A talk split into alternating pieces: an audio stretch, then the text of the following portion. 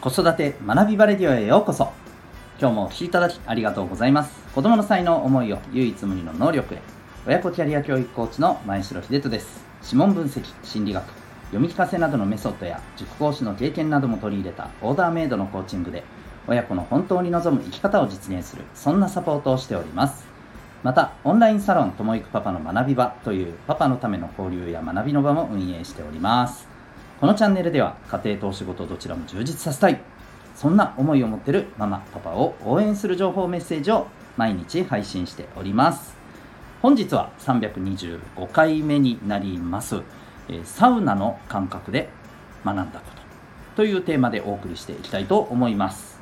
本題の前に、え1点お知らせをさせてください。お子さんの持っている才能強み、えー、それを大切にして、えー、お子さんの個性を大切に、まああのー、子育てをしていきたい。そんな思いを持っている、えー、お母さんお父さんたくさんいらっしゃるのではないかと思っております、えー、その人の持っている強みをね伸ばすこと特にこれから先のですね、えー、まあ、世の中にやっぱり必要なことだと思います、えではそのための子育ての第一歩、えそれはですねえお子さんの生まれ持った特性才能を知ることから、え始めることが重要ではないかと思います、えそのためのツールが指紋です。指紋は、えー、脳の特性を映し出しております。これは占いなどではなくですね科学的な、えー、研究から得られて、えー、得られているえ、そうですねメソッド、え、アプローチでございます、え、指紋分析の個別、え、カウンセリング興味がある方はですねウェブサイトへのリンク貼ってますのでご覧になってみてください。それでは改めまして今日の本題でございます、えー、サウナの感覚で学んだことなんですけれども。えーと今は少し下火になっているのかなとブームがですね。はい、えー、サウナ。すごくね、えー、流行ってますよね。今もまあまあなんていうか下火ではないか。あの定着したというふうに表現した方がいいのかもしれませんね。ただ私の周りそんなにねあのなんかサウナいいよってやってる方正直ねたまたまだと思うんですよね。見かけないんですよね。はい、えー、これをお聞きいただいている皆さんはいかがでしょうか？サウナ、えー、非常にこうあの活用されている方もいらっしゃると思いますがこの間ですね、まあ、サウナにま入れる機会がたまたまあったんですね。で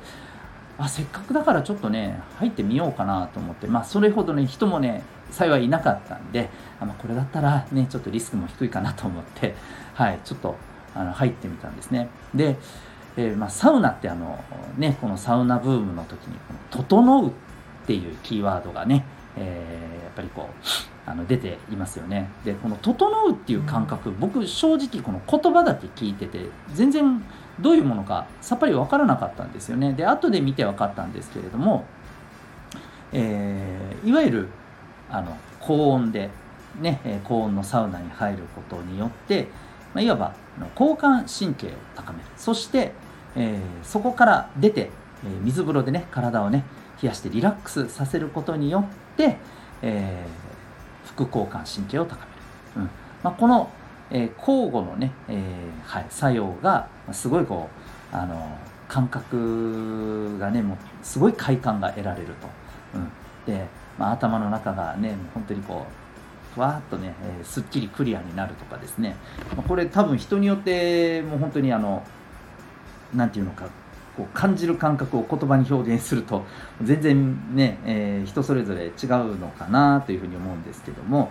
僕もその感覚をですねこの間あなるほどなということでねまあそのまあまあ本当ねあのほんの少しですけど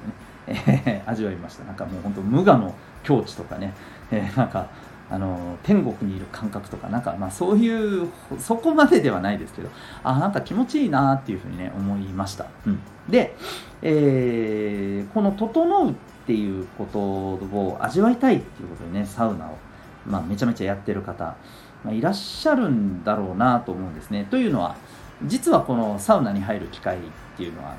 ちょっとまあホテルにね、えー、少し泊まるっていう機会があって。で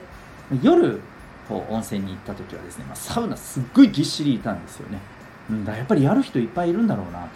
て。であのサウナの外の水風呂もすごいいっぱいいらっしゃって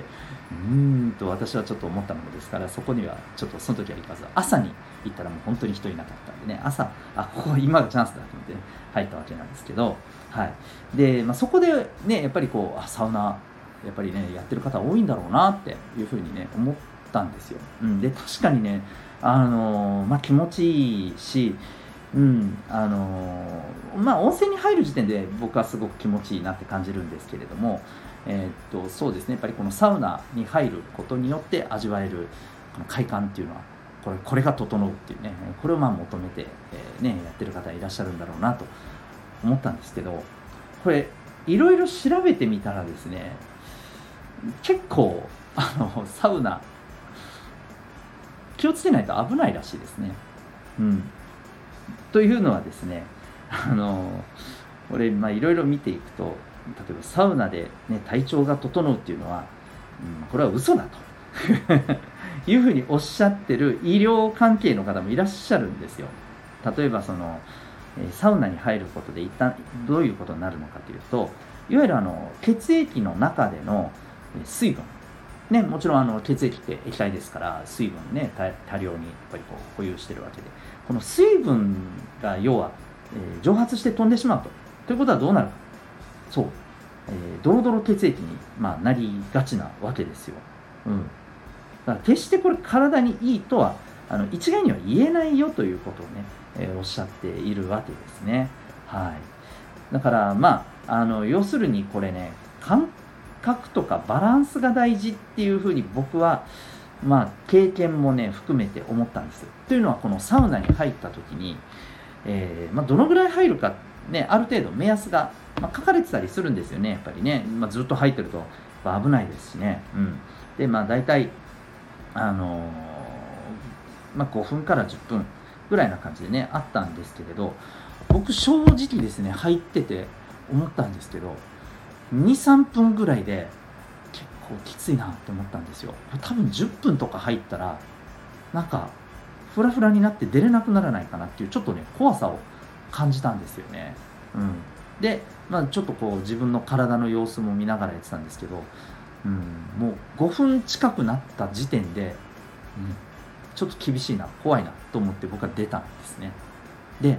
やっぱりこの感覚ってすごい大事だなと思ってていてこのサウナで、まあ、あの何をどのぐらいやったらっていうのはありますけどもこれ多分ね本当人によりけりだと思うんですよね。で結局は自分の体とすっごい対話してた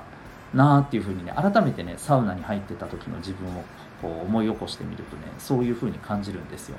うん、やっぱり自分の感覚を常に感じてること今自分はどういう状況だなとでこれは僕はまあサウナでは体感か体の調子とか体調の部分でしたけれども、ねえー、ちょっとまあフラフラするかとかね頭の中はどんなぼーっとする感じがどんなかとかねもちろんあの体の熱がどう感じるかとか、まあ、そういういわばね感覚的なものですけれどもこれ多分ね精神面の部分メンタルの面もやっぱり一緒だと思うんですよね。えー、常に自分とこう向き合って自分がどんな状況かっていうのを知ること。そしてやっぱりねバランスが大事だと思います。やっぱりねあのー、このサウナの後の水風呂もなんか水風呂が本当にいいのかどうかっていうとまたこれまたねあのどうなのかと、うん、そうじゃなくて、えー、水に入るんじゃなくても外気に当たることでゆっくりゆっくり冷やす方があのいいんじゃないかっていう、まあ、そういうふうなね例えばあのなんていうか解説といいますかねそれもあるんですよね、うん、だからもうこれも多分自分の感覚自分の体と対話しながらねあ水に入るとなんかわってなりそうだからちょっと、ゆっくりゆっくり冷やした方がいいなっていう風にね、え、するのか、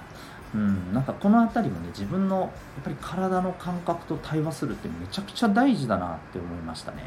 はい、えー、ということでなんかサウナの、まあ、話からえー、自分との対話っていうところにね自分はあの私はあのそこが重要だなっていうところをね改めて体験から思ったんですけれども